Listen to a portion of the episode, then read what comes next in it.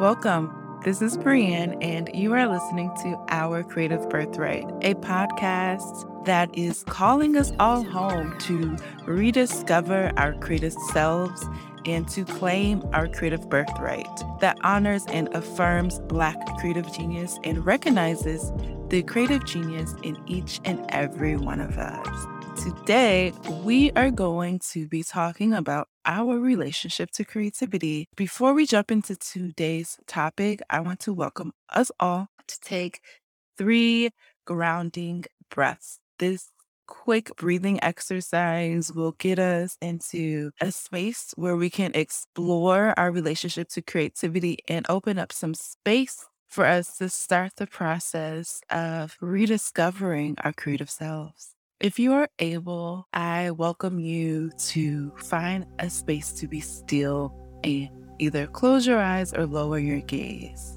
I also welcome you to place your hand on your belly or on your heart space to create a deeper connection with your breath. Once you are seated, if you're able, if you're walking or driving, please don't uh, close your eyes, but you can still breathe with us. So now that we are comfortable, let's take three deep breaths. Let's start with the first one. Breathe in deeply, letting the air fill your entire body, starting from your belly.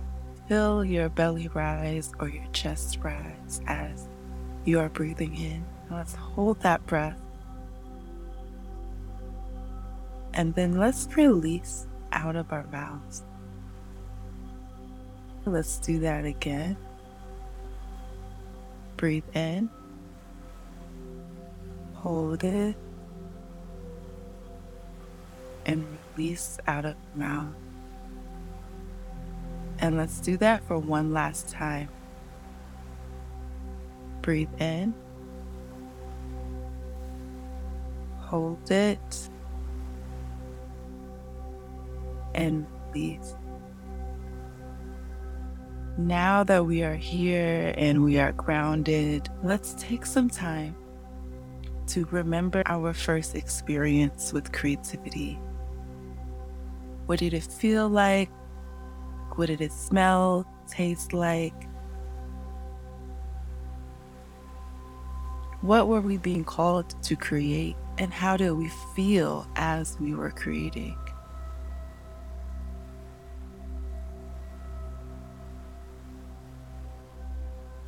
I ask that you hold that memory and bring it with you as we enter into the rest of our discussion. And thank you for trying that exercise with me. All right, so let's jump into the discussion. As I mentioned before, today's discussion is going to be about our relationship to creativity and how it changes over time. I want to start off by pushing back on this myth and that myth is that we lose our creativity and we lose our imagination as we get older. That's not true.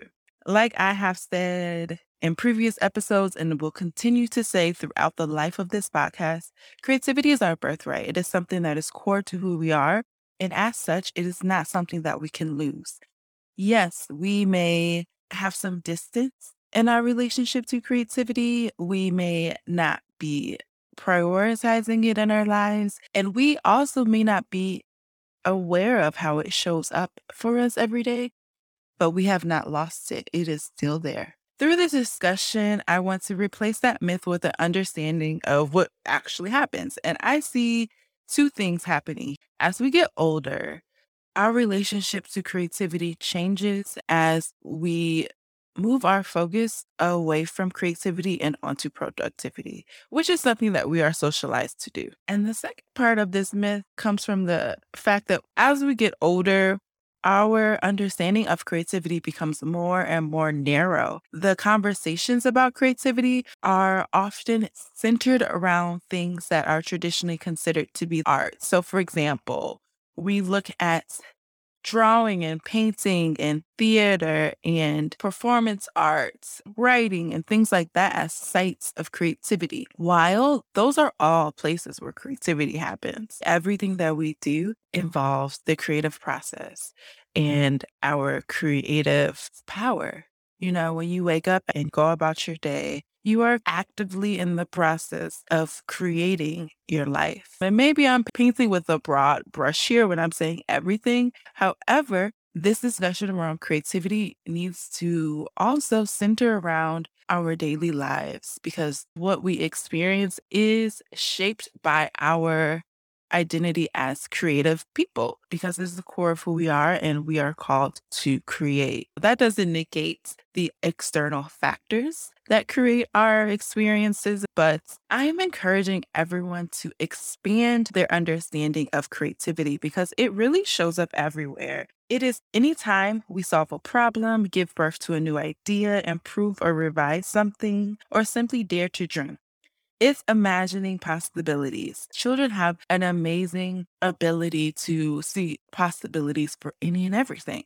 Children are discovering the world around them. Everything is new. Everything is awe inspiring and wonderful and cool.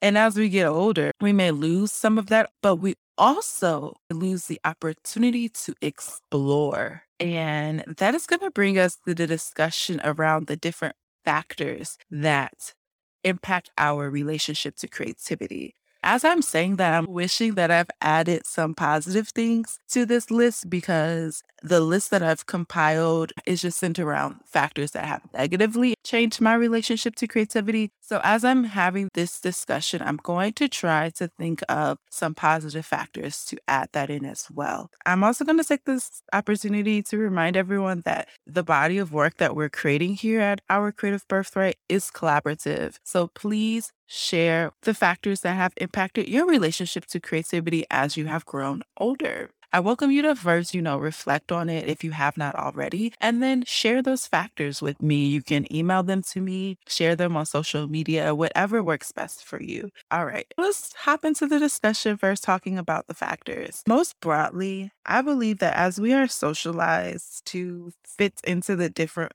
boxes that have been set up for the different identities we hold, we are socialized out of having a close relationship to creativity. Like that is the beginning of the end, if you will. For example, I don't know how this shows up for me now, but when I was younger, I was very much a tomboy whatever that means. I am the oldest child and I had two brothers. So a lot of the things that I did to play were centered around masculine, I'm making air quotes, activities like running, climbing trees, sports, things like that. And as I got closer to puberty, I consistently heard that I needed to act like a lady. I hated hearing that. I'm like, okay, well, who said I wanted to be a lady? But, anyways, I was being put into a box because of an identity that I held, an identity that I didn't necessarily choose. You know, I was given this identity. But, anyways, that is another discussion for another day. So, back to this discussion. That's just one example of how I was put into a box and I was discouraged from doing things that brought me joy, like running around and climbing trees and not being too overly concerned about my outside appearance. I was told that I needed to conform to meet some societal standard. That happens to us all as we get older. And as we are put into boxes, our self expression is constrained. As we discussed in the last episode, a function of creativity is self expression. And it's how you kind of broadcast out to the world, hey, this is who I am. And also kind of how you explore and understand the world around you. So once you are given like prescribed way of being, thinking, doing, then mm-hmm. you are cut off from your ability to just naturally explore that through creativity. As our self expression is limited, as it is controlled to fit into certain boxes,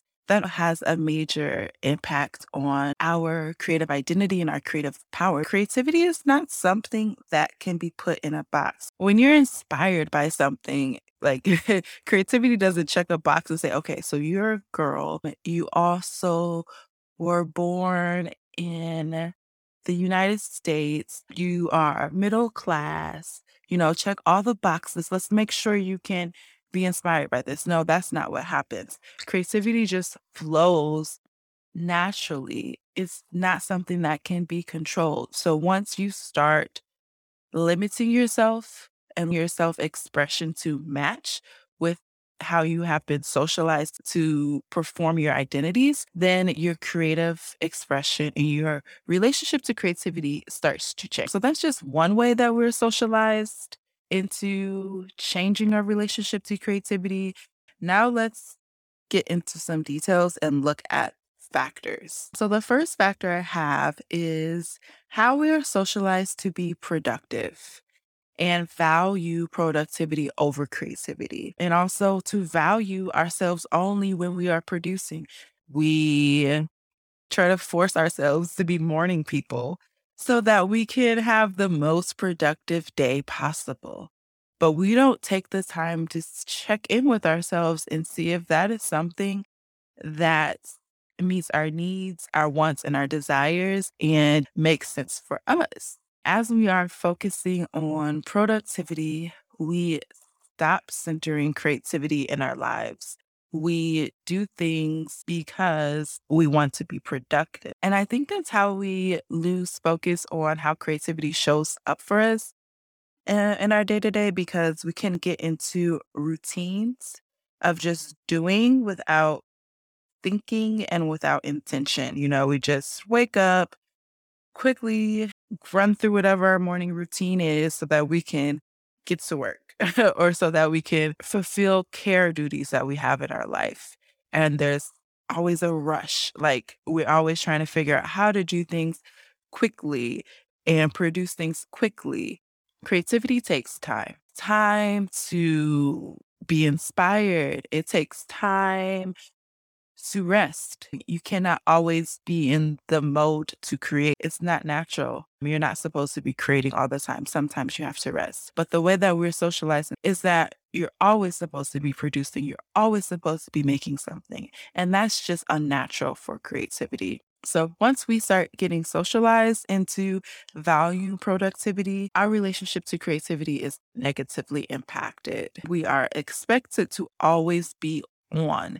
And I consistently have to coach myself out of this when I'm planning out my day. I have to be intentional about making space for rest, for play, for joy, making space to create and to create something that is not tied to an end product. And I had to actually do this very recently. Like, I, for a long time, wanted to open up an Etsy shop to sell my jewelry. And I really dragged my feet on doing this, and I didn't know why. I have like over 30 jewelry pieces that I created. I've photographed them. I've done all the things that I needed to do to set up an Etsy shop, but I just never followed through. And through self reflection, I realized that creating jewelry is something that I want to do just for the sake of doing it. It's not something that I want to monetize. It's not something that I want to be tied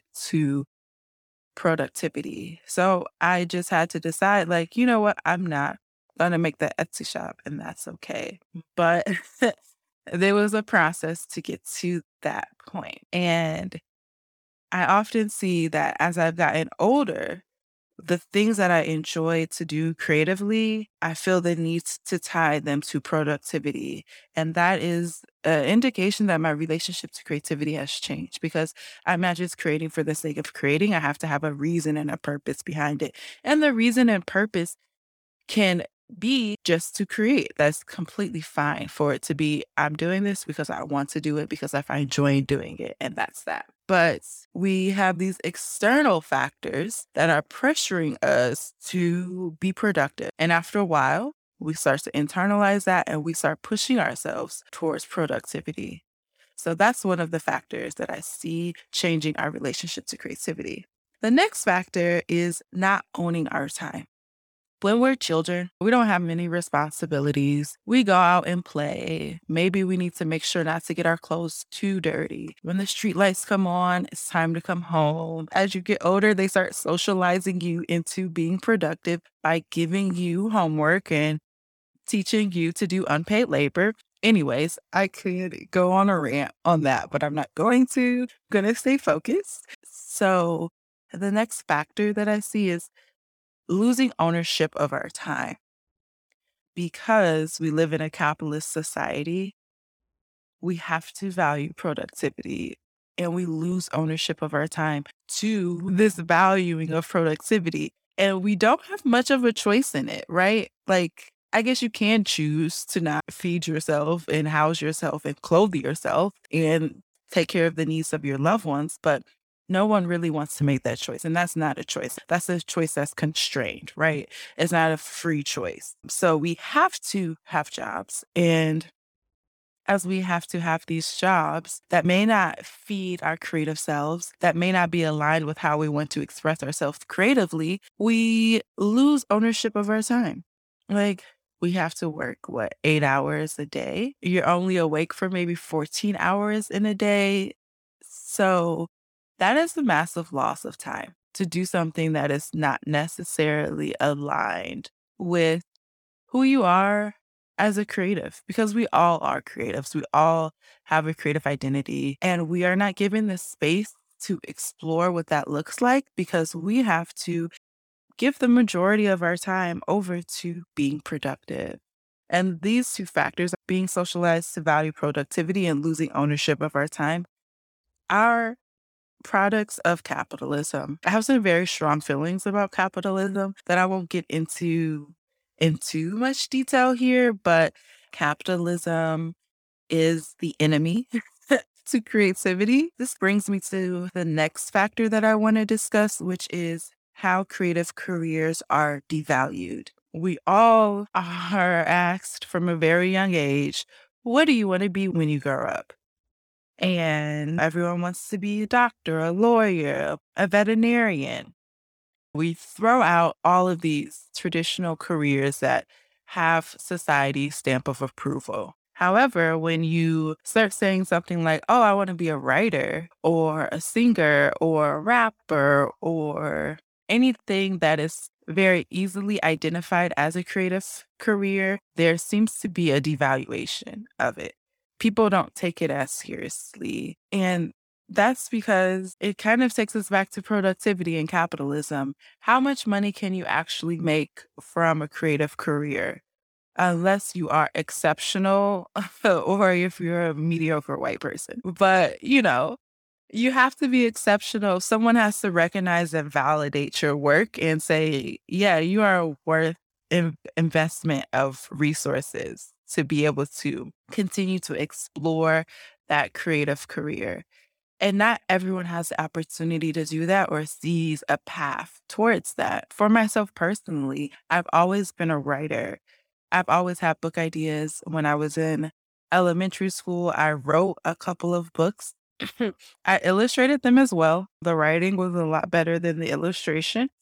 But hey, I tried. But I never once thought to myself, I will be a writer when I grow up. I didn't see that as a path for me for career. I'm still trying to understand why, but I never said, "Oh, I'm going to be a writer." But now that has changed, and I've I'm returning to my interest in writing, and I'm taking it seriously. It's like, okay, like being a published author is something that is possible for me, and it doesn't necessarily have to be tied to making it a career. Although, hey, maybe it will become my career. Who knows?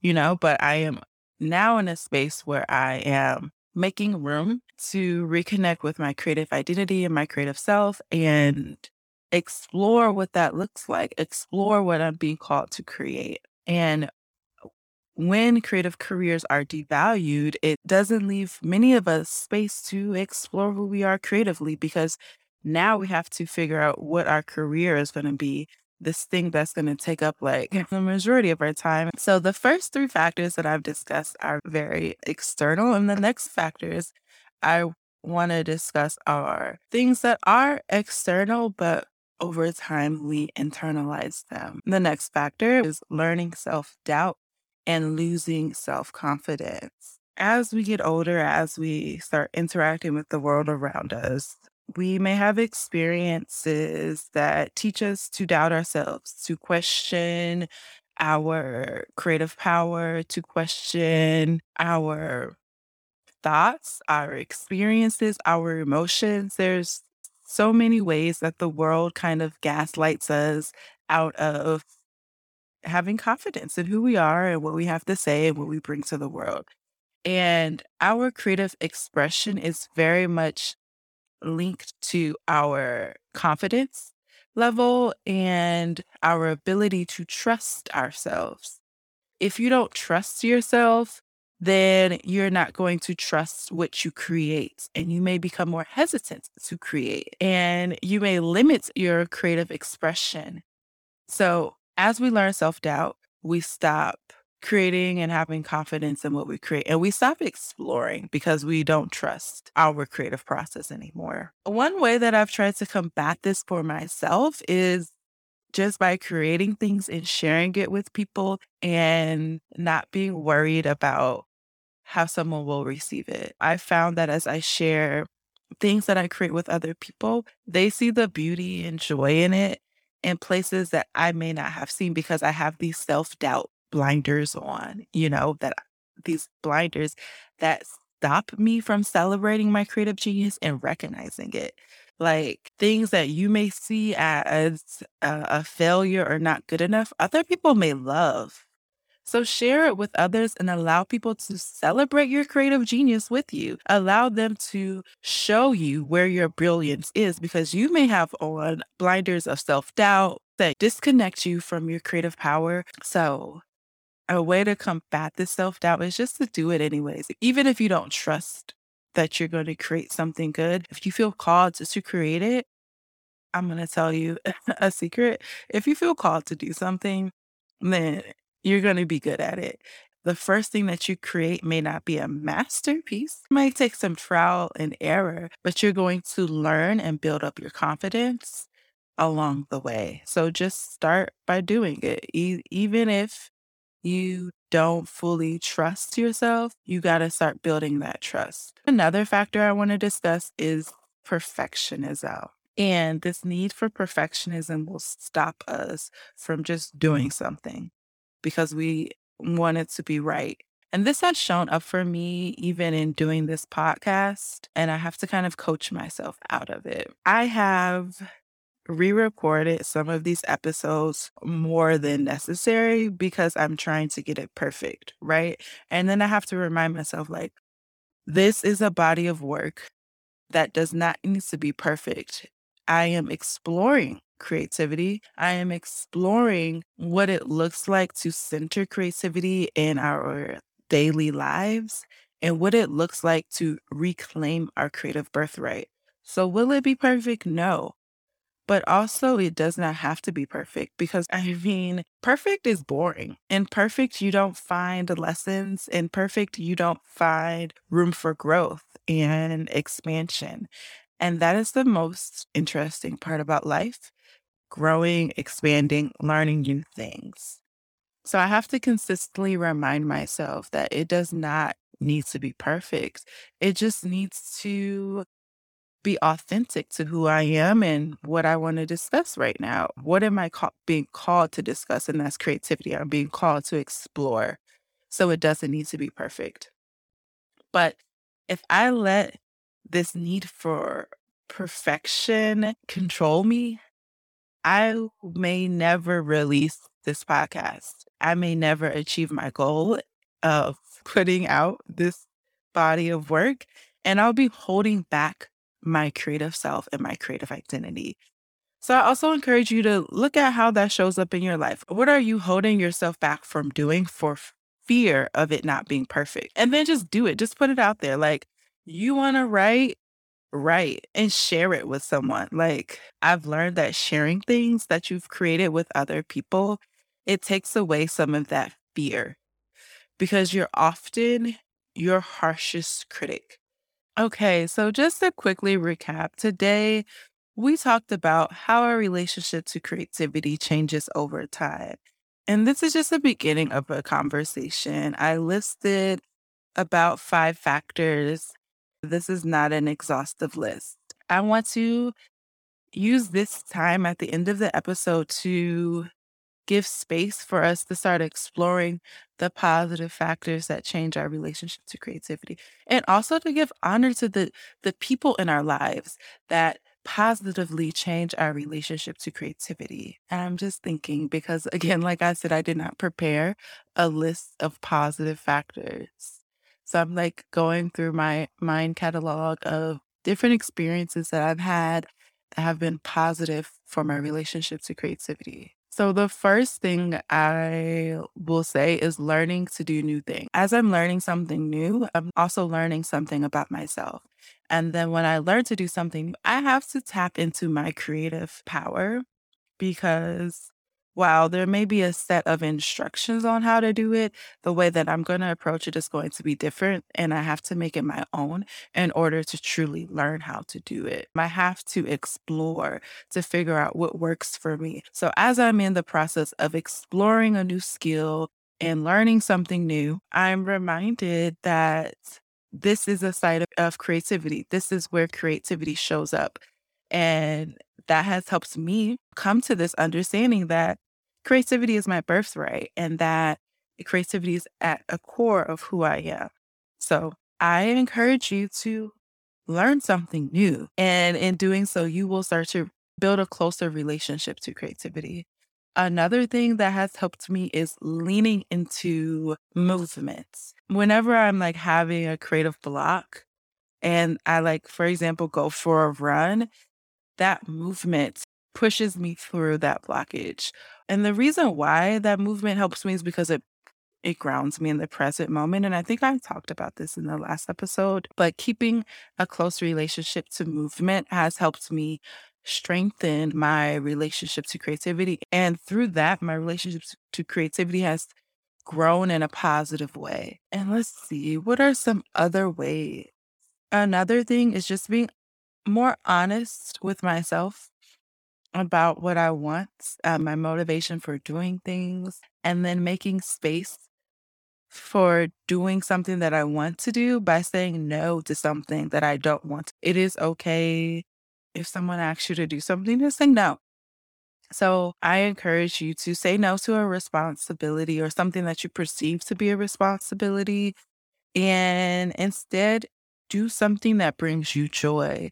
Do something that you found joy in doing as a child and make room to explore your creative identity. I also welcome you to share those things with me. So please share with me factors that have negatively impacted your relationship to creativity, as well as those that have positively done so. And as the episode comes to a close, I want to leave you all with an assignment. Write down where creativity shows up in your life. And in doing so, I hope that we can start to expand our understanding understanding of creativity. And let's let this be a running list of things. So, as you're going through your daily life and you realize that you've pulled on your creative power, take a mental note of that or just write that down. You know, open up the notes app in your phone, take a voice note, whatever it is, but let's start highlighting where creativity shows up in our life so that we can have a better understanding and a more expanded understanding of creativity. Again, thank you so much for listening to the end. Thank you for being on this journey with me. Until next time, wishing you all a week full of discovery and exploration. Talk to you later. Bye.